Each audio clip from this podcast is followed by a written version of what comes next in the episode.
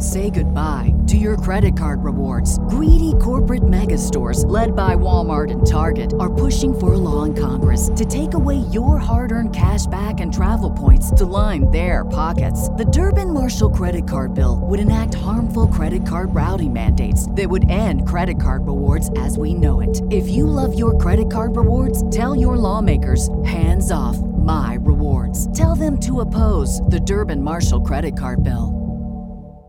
Lucky Land Casino asking people what's the weirdest place you've gotten lucky? Lucky? In line at the deli, I guess? Aha, in my dentist's office. More than once, actually. Do I have to say? Yes, you do. In the car before my kids' PTA meeting. Really? Yes. Excuse me, what's the weirdest place you've gotten lucky? I never win and tell. Well, there you have it. You can get lucky anywhere playing at LuckyLandSlots.com. Play for free right now. Are you feeling lucky? No purchase necessary. Void where prohibited by law. 18 plus. Terms and conditions apply. See website for details. This is HudsonRiverRadio.com. I'm Linda Zimmerman, I'm Michael Warden. and this is Murder in the Hudson Valley on HudsonRiverRadio.com. And good evening, everyone. I am here tonight with Brian Horowitz. And how are you? Hanging in there, Linda. How are you? Oh, hanging by a thread, but that's. Okay. that's- Do I want to ask, or should I just nod No, with understanding no. that? Uh, yeah, Okay. yeah, life as usual. Yeah. Uh, but there's nothing like relaxing and talking about murder, right? That when you're on this side of it, agreed. yes. Oh, yeah. So um, we do have a case tonight, not from the Hudson Valley, but if you are interested, if you watch CSI or you're young and you have any plans of doing something in criminal justice or forensics, you're going to love this case um, coming up. I, I had, being the science geek I am, I, I had to do this case. But uh, before we get to that, we do have a cold case tonight. Um, pretty sad. I, I remember when this happened. We're going back to June 4th, 2004 and uh, Balmville. Are you familiar with that area just north of Newburgh? No, I'm not. Um, nice area. Uh, Route 9, a very busy, very, very busy Mhm. road. There was the His and Her hair salon. Um, front door is like right by the street. So anybody going in and out the front door is going to be seen. So you'd think, well, this is probably a pretty safe location. Well, unfortunately, um, 31 year old owner, uh, Marlboro resident Yvonne Tirch, opened up the shop at 9 a.m. And at 11 a.m., a customer came in and found her body on the floor. She had been killed by what they described as blunt force trauma and a penetrating wound to the chest. Now, I assume she was stabbed. Um, I thought it was interesting. Why would they describe it as a penetrating wound to the chest? I don't know. I guess it depends on on what they used. Whether Yeah. it's a knife or some other blunt object, scissors in a hair salon, maybe. Oh, that's very good point. Yeah. Okay. I'm, I'm so- guessing it was, you know, stab and then pulled back out, so you have the wound without the weapon still there. Right. Okay, that makes sense. Thank you. Um apparently the blunt force trauma, she was beaten to the point where the funeral director told the husband, "No, you don't want to see her like that." Um she had two young daughters who were just absolutely devastated. Uh, one of them later wrote years later, I, I had a picture perfect life. I had everything growing up as a child. Then all of a sudden, that all changed. I'm still dealing with it to this day. It's still part of me. I still think about her every single day. And the husband was not a suspect. Um, and the problem is, they just really don't have any suspects in this. And again, unless whoever this was, I assume most places have back doors for deliveries hmm unless someone snuck in and out the back door someone had to see this person uh coming and and going um I remember very vividly, I was giving a lecture up that way one day and driving by, and in front of the uh, salon was this big sign that said, Murderer, your time is running out, and asking for information and things. I was like, wow.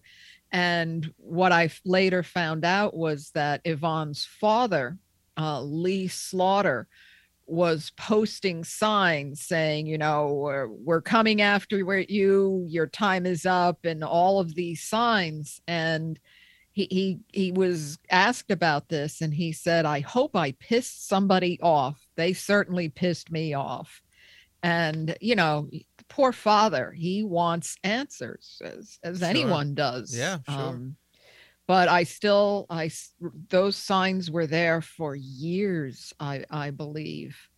Um so as far maybe they have some clues, I don't know. The police said they have documented 439 leads, spoke to hundreds of people, um, examining all sorts of phone records. The FBI was analyzing some DNA evidence. And as far as I know, they have nothing at this point. That's a shame. And a, hair salon, if you see somebody walking in and out, that's what you expect. So nothing seems out of the ordinary, even if they use the, the front door. That's that's true. Yeah. Um, but someone knows something, obviously, and maybe since 2004 someone got a little drunk and a little slip of the tongue and said something. Um, so if you know anything, please, please contact the police and, and let them know. Again, that was June 4th, 2004 in uh, Balmville, New York. Um, and one interesting point. Do you remember the bubblegum killer episode? Yes. When yep. Co- yes, Cosimo Debrizzi was was murdered. Mm-hmm. This happened just days after that murder. So they thought there might have been a connection, um, but they haven't been able to find one. So please, again, if you know anything, um, and even if you don't think it's significant, or like Mike always said, you you might say oh the, the cops certainly must know this. Well you don't know. And and all this time you know 18 years have passed. There's probably different people there now. Call and and let them know what you know because one one thing might spark this uh, to be solved. So why don't we take our first uh, quick break and come back for the case which i have entitled Never throw away anything. HudsonRiverRadio.com. Gail Newcomb from Paranormally Yours here. Seen any weird looking creatures lately? I mean, besides your coworkers, family, and friends. The Hudson Valley actually is said to have its own water monster, and even possibly Sasquatch. Or is it something else? Join me, Gail Newcomb, for Paranormally Yours. We'll be exploring the unexplained and the mysterious from all around the Hudson Valley. Join me for Paranormally Yours on HudsonRiverRadio.com. Subscribe to Paranormally Yours on Apple Podcasts, Spotify, iHeart, or wherever you get your podcasts.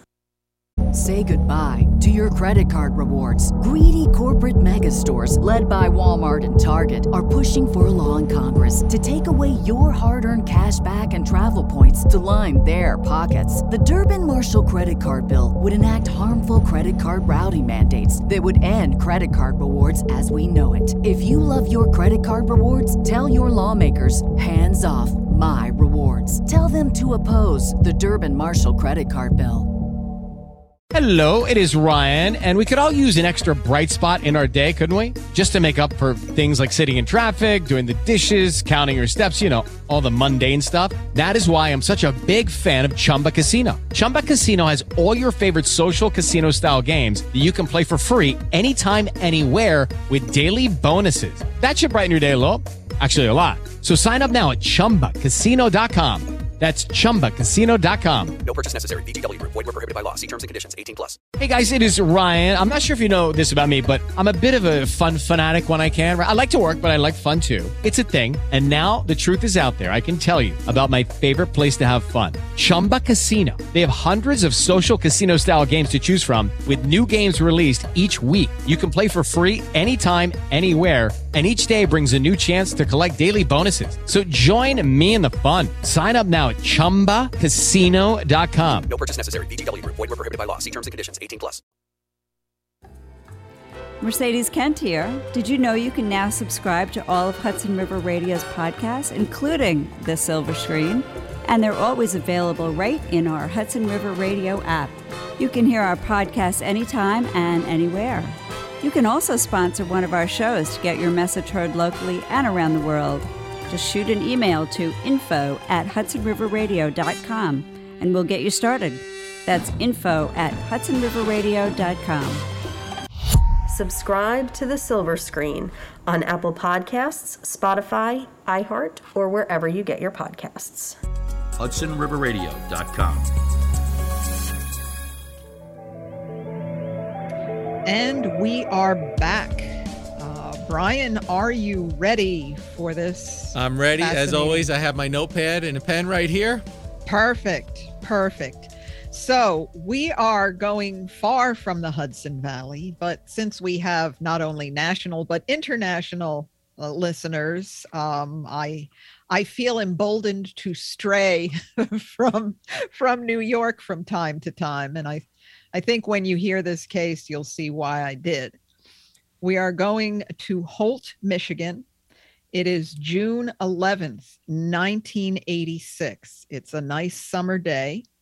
And Muriel Kirby uh, has every we every weekday she has breakfast with her 35 year old divorced daughter Jeanette and she went to meet her that day for breakfast. She waited and waited, and Jeanette never showed up, which is definitely not like her. Uh, she thought, well, she must be sick. Maybe she overslept. But again, just very uncharacteristic of her. So Muriel calls uh, the place where Jeanette worked. She never showed up. She calls her house. She's not there she doesn't wait and not there's no let's wait and see. She calls the police immediately. Unfortunately um, there were severe thunderstorms that night. Um, is there anything worse for evidence collection than heavy downpours? And completely washing it away? Yeah. Yeah i would say that's it makes it difficult right yes yes uh, but this is still a case we, you know, is she still alive and out there somewhere? So obviously poor Muriel is frantic. You know, my daughter's out in this in this terrible weather somewhere. Well, they knew she loved to walk and one of her favorite places to go was the Riverbend Natural Area in Ingham County. Uh, it was about 500 acres of uh, pretty densely wooded area with trails for walking and, and jogging.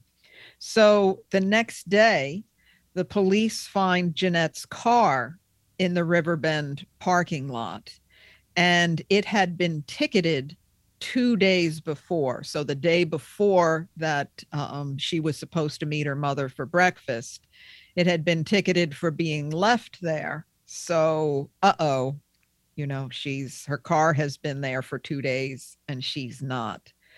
They searched the park but again you know unless you have people shoulder to shoulder it has to be a a tough it, well, a tough th- thing yeah, to do. 500 acres is difficult.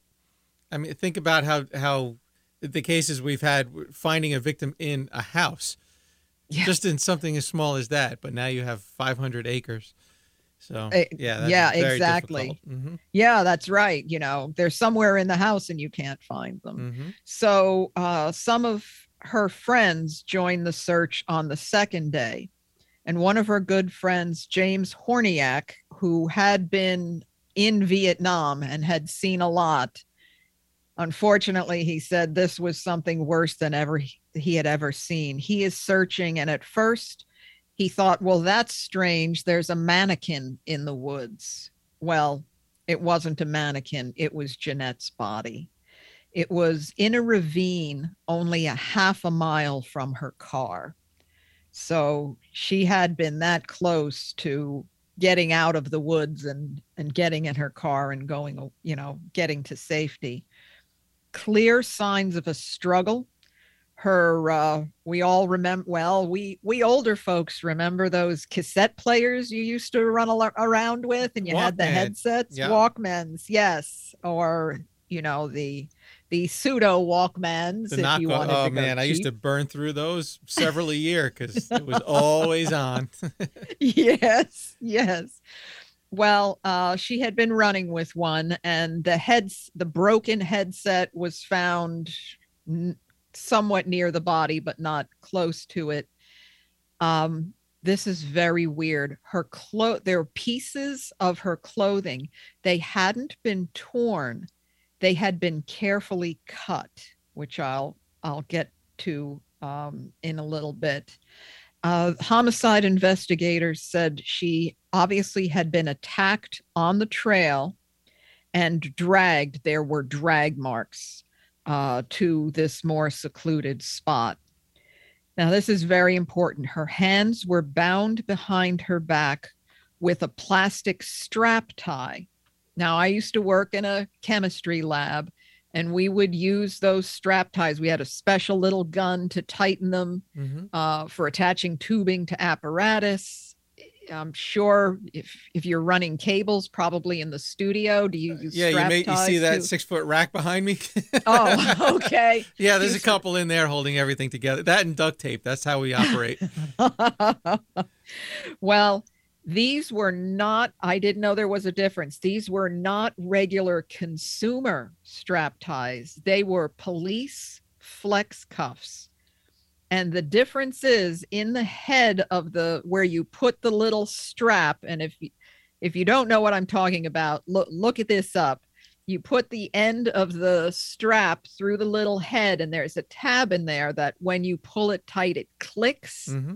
and that's what it tightens on in consumer ties, it's all plastic. In police flex cuffs, it's a metal tab. Okay. So mm-hmm. and store this, that. Right. And flex cuffs are obviously for two wrists. It's not like a regular zip tie that's just one loop. Flex mm-hmm. cuffs have two loops, one for each arm. So it looks almost like a flattened figure eight.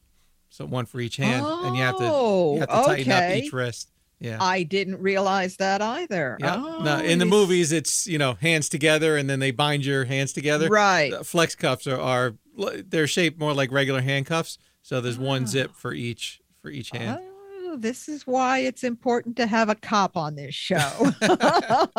Things I would never know. Um, so they have the, uh, the flex cuff but again, the rain washed away. There were no footprints, no tire tracks, no fingerprints. Um, but let's get back to those that clothing. Her pants had been carefully cut off in square pieces. They said it had to be very methodical and time consuming. Her shirt had been cut right up the middle. So this is a very sick man getting some sort of perverse satisfaction in the slow, methodical way he cut her clothes off. They don't say it, but I assume he did this while she was still alive because I did not see any blood on the shirt. Uh, I saw pictures of the shirt. I also didn't see any stab wounds in the shirt, and she had three stab wounds to the chest. Um, surprisingly, there had not been a sexual assault, which um, you would assume someone going to this degree was doing this for sexual reasons. But who knows what's in the mind of someone like this? Um, as I had mentioned in the beginning, Jeanette was divorced. So who do you think of first? The ex, of course. Yeah. the ex. Um, he had the best alibi. He was in Florida. He was living in Florida, and they confirmed yes, he was in Florida at the time. Doesn't mean he couldn't have hired someone, but there didn't seem to be any reason uh, to suspect him.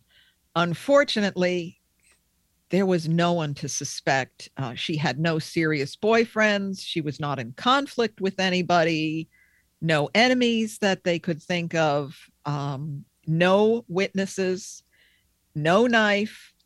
All you had was the flex cuffs and the way the clothes were cut up. So, what do you think? Cop flex cuff, was this a police officer?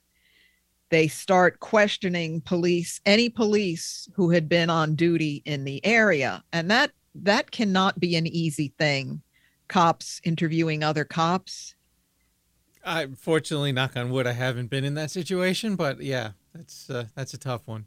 yeah i mean you obviously have to do your job but hmm uh, and then you hate to suspect people on your force are, are capable of some this was not this was not your typical murder Right. So they check with the Flex Cuff Company, which the headquarters was in Tennessee. And they said, yes, this is the type of flex cuff used by your local police, but it's also used across the country. hmm Hundreds and hundreds of thousands, if not millions of them across the country. So, what do they have to go on? Um, nothing really at this point. And it doesn't mean that a civilian can't get a hold of a set of flex cuffs. They're not that hard to get a hold of, you know? right, right. But you know, you had to, you had to, you had to start somewhere. Oh, sure. Start Um, with the obvious. Absolutely. Right, right. So unfortunately, the case goes cold. A year passes, two, four years pass, and you know this just it just had. I I've seen the mother being interviewed, and it was just hell, and particularly for the father because Jeanette was daddy's girl, you know, the apple of his eye, and he just what these families want. They just want justice. You know, they all say it's not going to give us closure, but don't let the man who did this be out there free. And you know, you you can certainly understand. So fortunately, 4 years later, 200 miles away, a woman reports that a pickup truck that had uh, a light bar, police lights on the on the roof. That's that's pretty unusual. Distinctive. right? Yeah. Yes, very distinctive.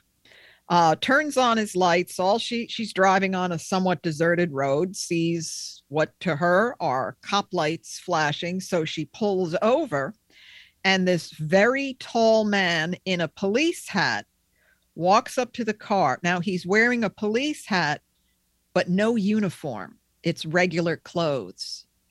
Um, red flag. Could be. I mean, it could be legit. It could not be.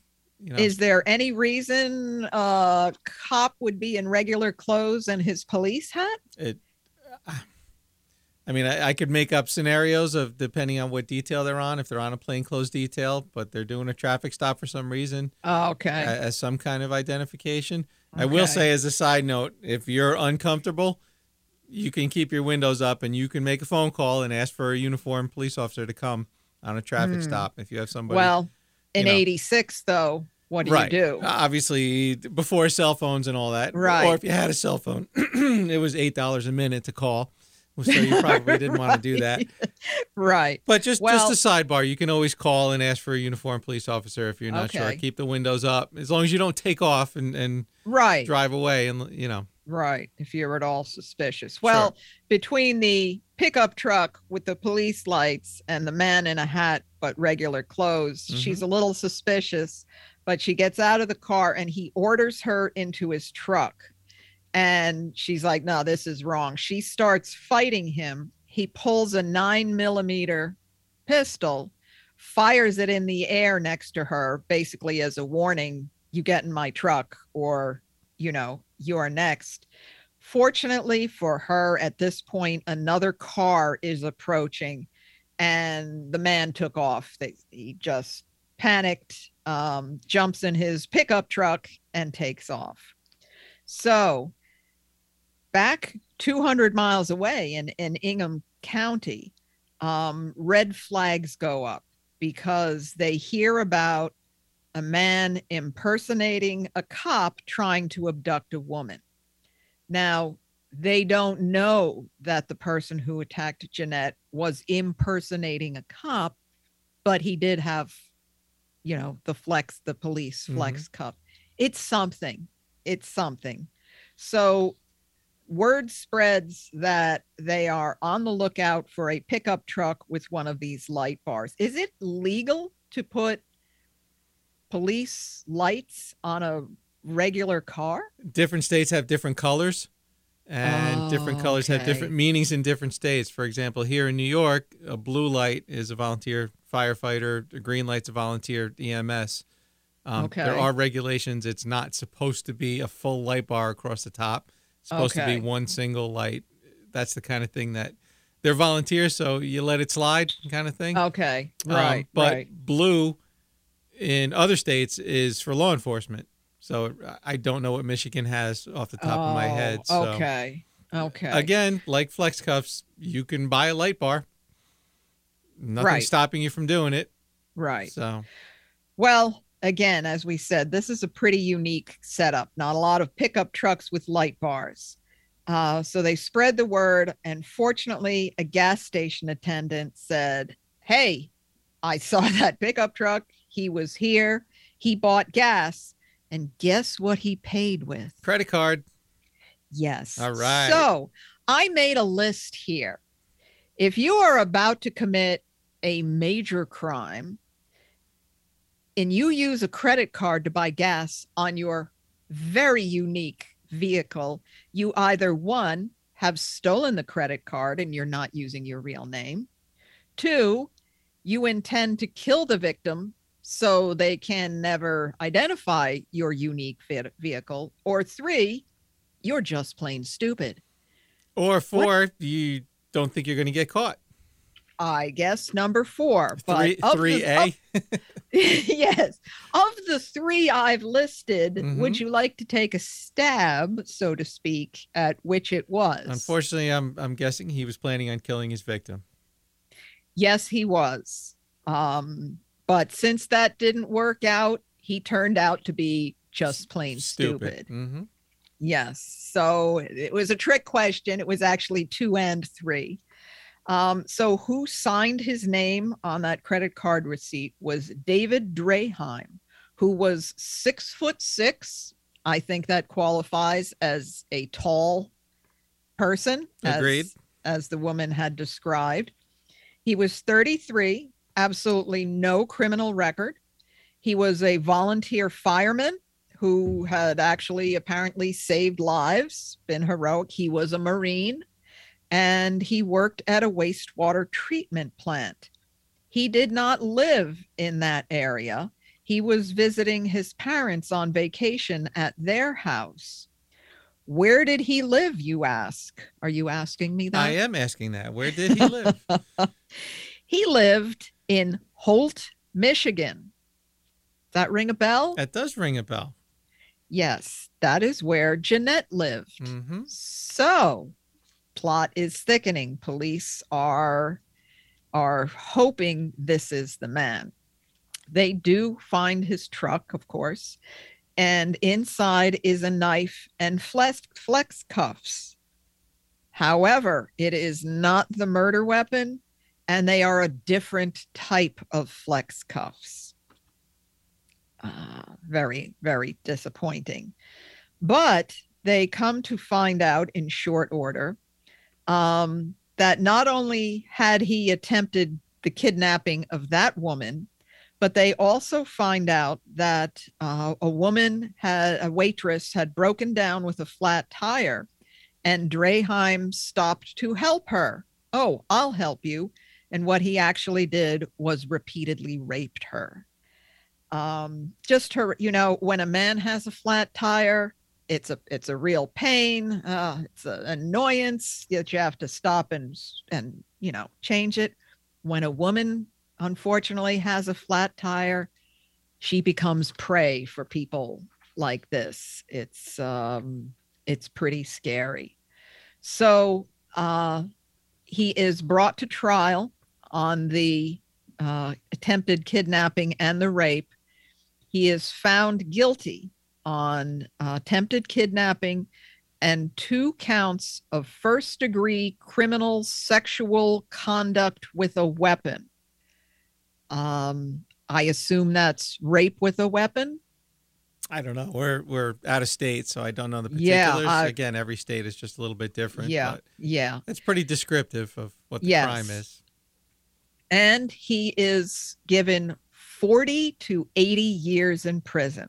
So that's good news because he's an obvious predator. You've gotten him off the street, but there's no connection to Jeanette. And he denies ever knowing about her, anything. So, is anyone ever going to be brought to justice for Jeanette's murder? Well, you'll have to come back after the break and find out. HudsonRiverRadio.com. Your dad likes us. I'm Michael Warden. Join Linda Zimmerman and me for Murder in the Hudson Valley. We'll look into notorious homicide cases from around the region and follow the case from the moment the crime scene is discovered up to the final verdict. We'll discuss the suspects, evidence, forensic techniques, and legal battles used to identify and convict the guilty. Murder in the Hudson Valley, only on HudsonRiverRadio.com. Subscribe to Murder in the Hudson Valley on Apple Podcasts, Spotify, iHeart, or wherever you get your podcasts. Say goodbye to your credit card rewards. Greedy corporate mega stores, led by Walmart and Target, are pushing for a law in Congress to take away your hard earned cash back and travel points to line their pockets. The Durbin Marshall credit card bill would enact harmful credit card routing mandates that would end credit card rewards as we know it. If you love your credit card rewards, tell your lawmakers hands off my rewards. Tell them to oppose the Durbin Marshall credit card bill. With the Lucky Land slots, you can get lucky just about anywhere. This is your captain speaking. Uh, we've got clear runway and the weather's fine, but we're just going to circle up here a while and uh, get lucky. No, no, nothing like that. It's just these cash prizes add up quick. So I suggest you sit back, keep your tray table upright, and start getting lucky. Play for free at LuckyLandSlots.com. Are you feeling lucky? No purchase necessary. Void where prohibited by law. 18 plus terms and conditions apply. See website for details.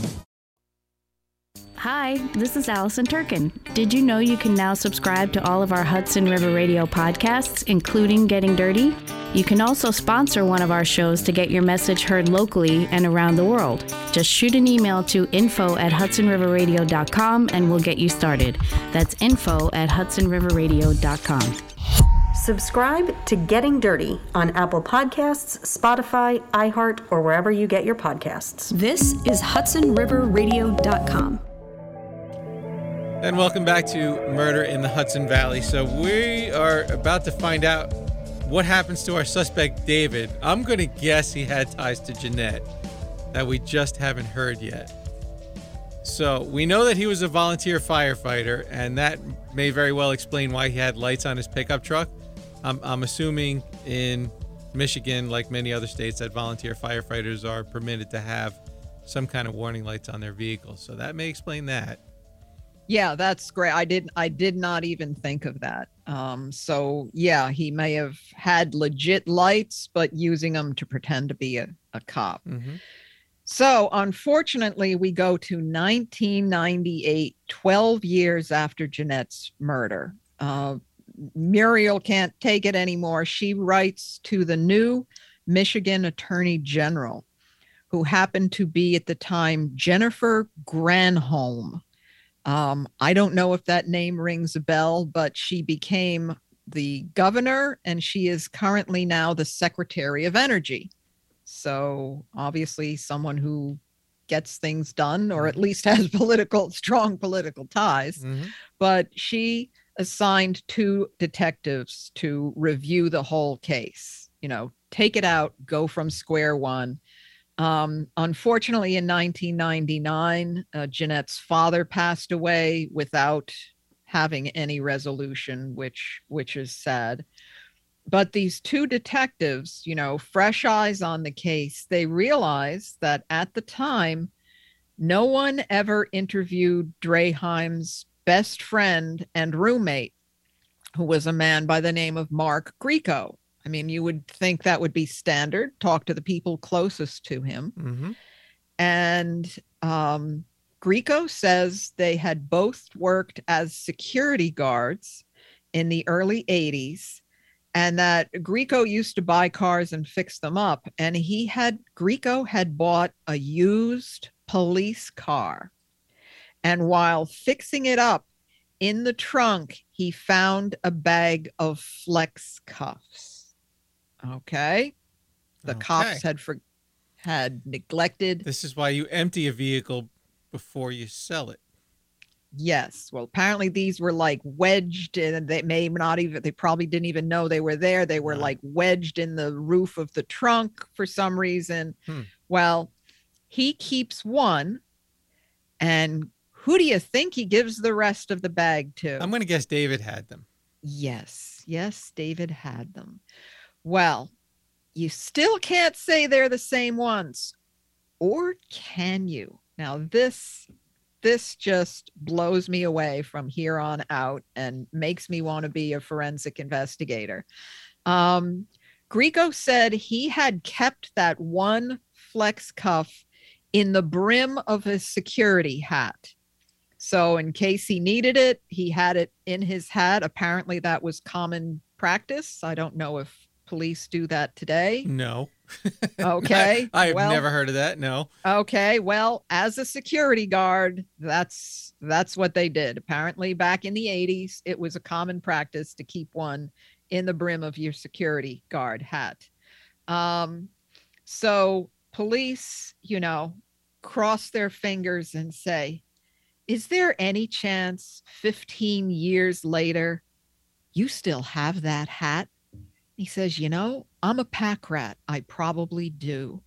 So he, he has tons of boxes, tons of stuff. He's going through them. Wouldn't you know, there's his old security guard hat, and the flex cuff is still under the brim.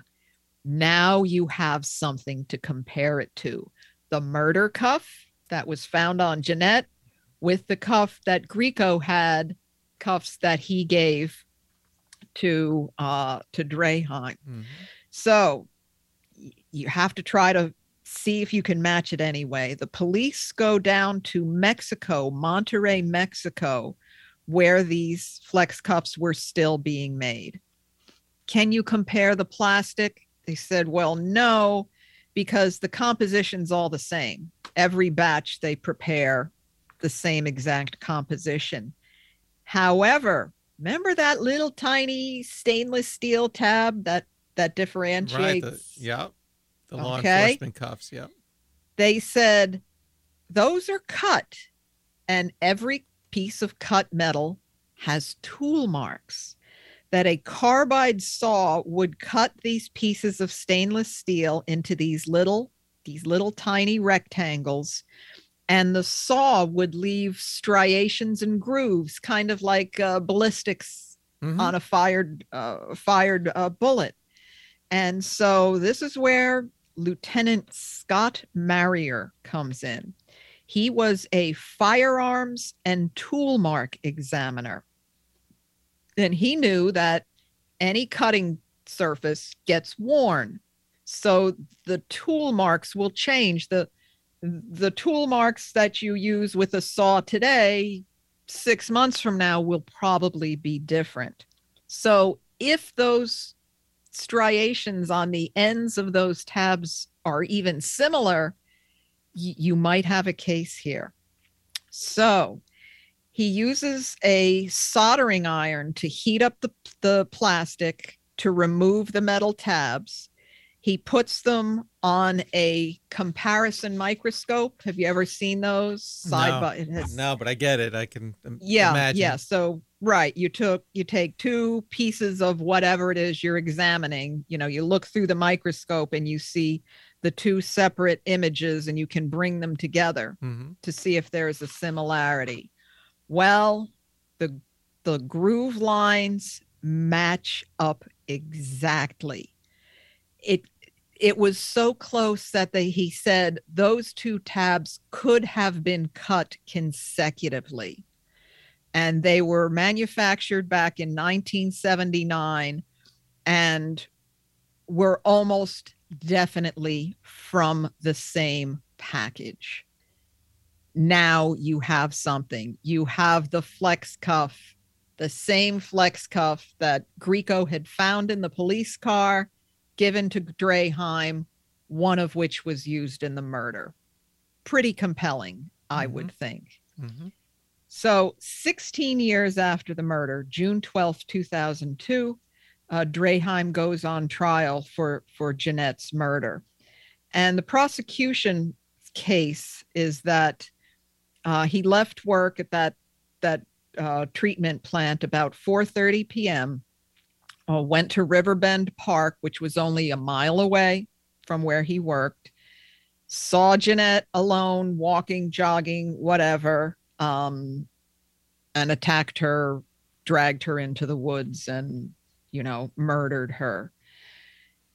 So, two really good prosecution witnesses because it's a good story, but still, well, there were other flex ties. I'm sure the defense attorney, you know, um, could have said. One female witness testified that at one point Draheim had flex cuffed her. Okay, so we know this is something he does.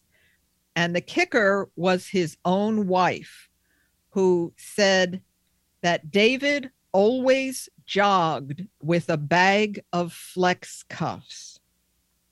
Comments. Why would you do that? Exactly. Why would any sane individual go jogging carrying flex cuffs unless you are a predator always on the lookout for prey? Yeah, that is that's a little off. uh, very. Very off. so who who knows the the one woman he had raped it took a while for her to come forward because he had threatened to kill her if she did Mhm. so who knows how many other women out there he victimized and were just too terrified you know to to say anything Mhm. but what gets me now this was a huge case back in Holt Michigan why didn't his wife or Grieco say anything at the time of the murder you know I don't know if they're in denial or if they really had a good suspicion and they were afraid themselves, possibly. Mm, I don't know, but that just does not sit well with me because No. you could not not hear about this case. Right. Well, anyway, the jury finds him guilty of second degree murder and sentences him to 60 to 90 years on top of the 40 he was already serving. So, of course, to this day, he is still proclaiming his evidence, his innocence. If you have the stomach, you can look it up. He has a website. I I didn't even want to mention on the air all the all the all the witnesses were lying. The cops were against him. Exculpatory evidence was obviously withheld. You know, all down the line. Um, he is currently in the Saginaw Correctional Facility at level two security, which I didn't know what that means, but apparently that's for people who are on good behavior. And I hope you haven't eaten dinner yet because um, he's he's very lonely and on a pen pal site where he's looking for women to correspond with him he describes himself as a 295 pound bodybuilder who is sensitive to other people's feelings and has true family values comments I'm going to guess you're not going to write to him. Oh, if I wrote, it would not be sensitive. To No, I would not think so. No. Um, oh my God. Um, yes, sensitive to other people's values.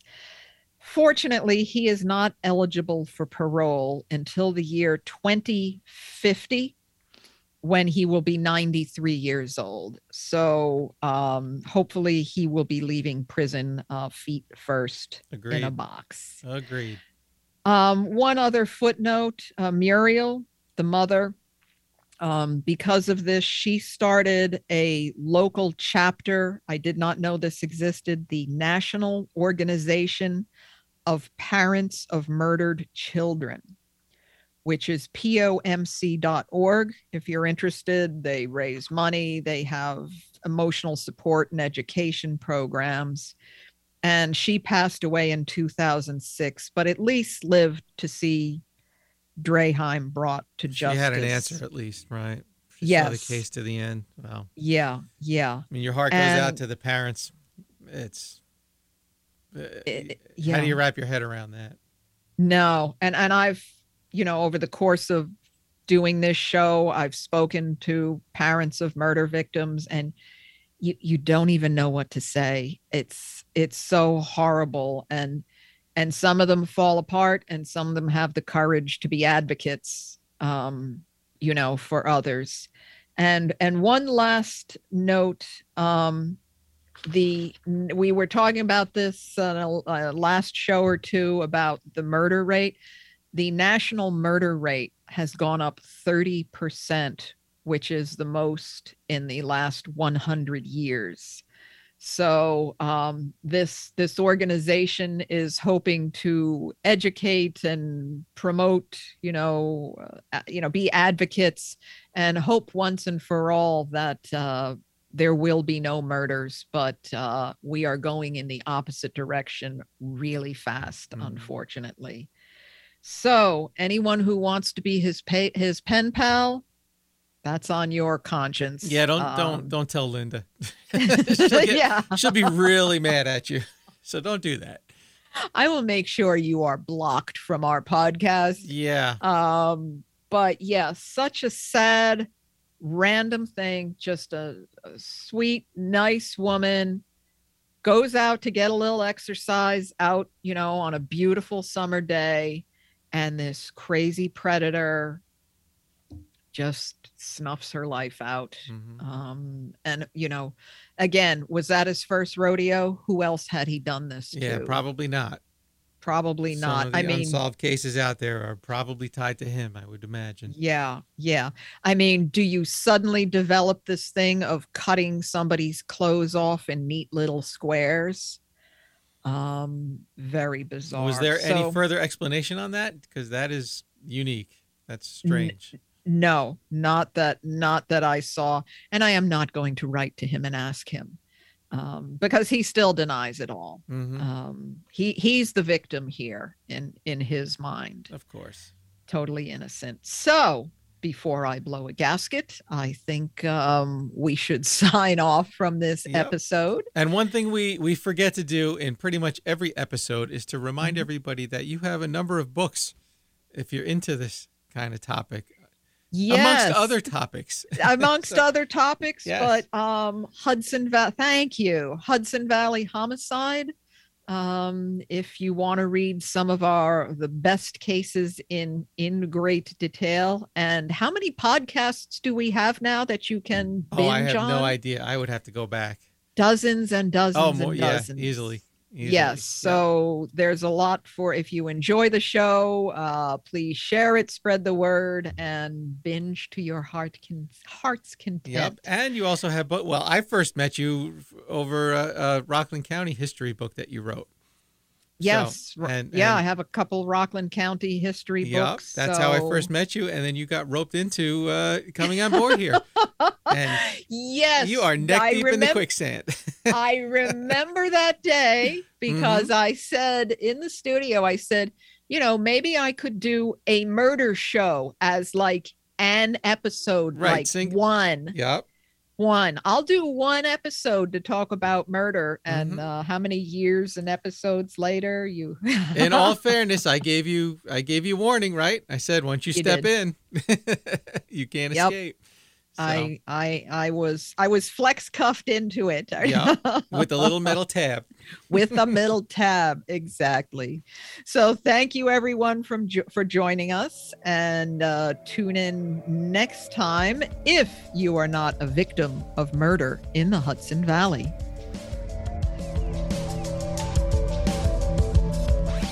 This is HudsonRiverRadio.com.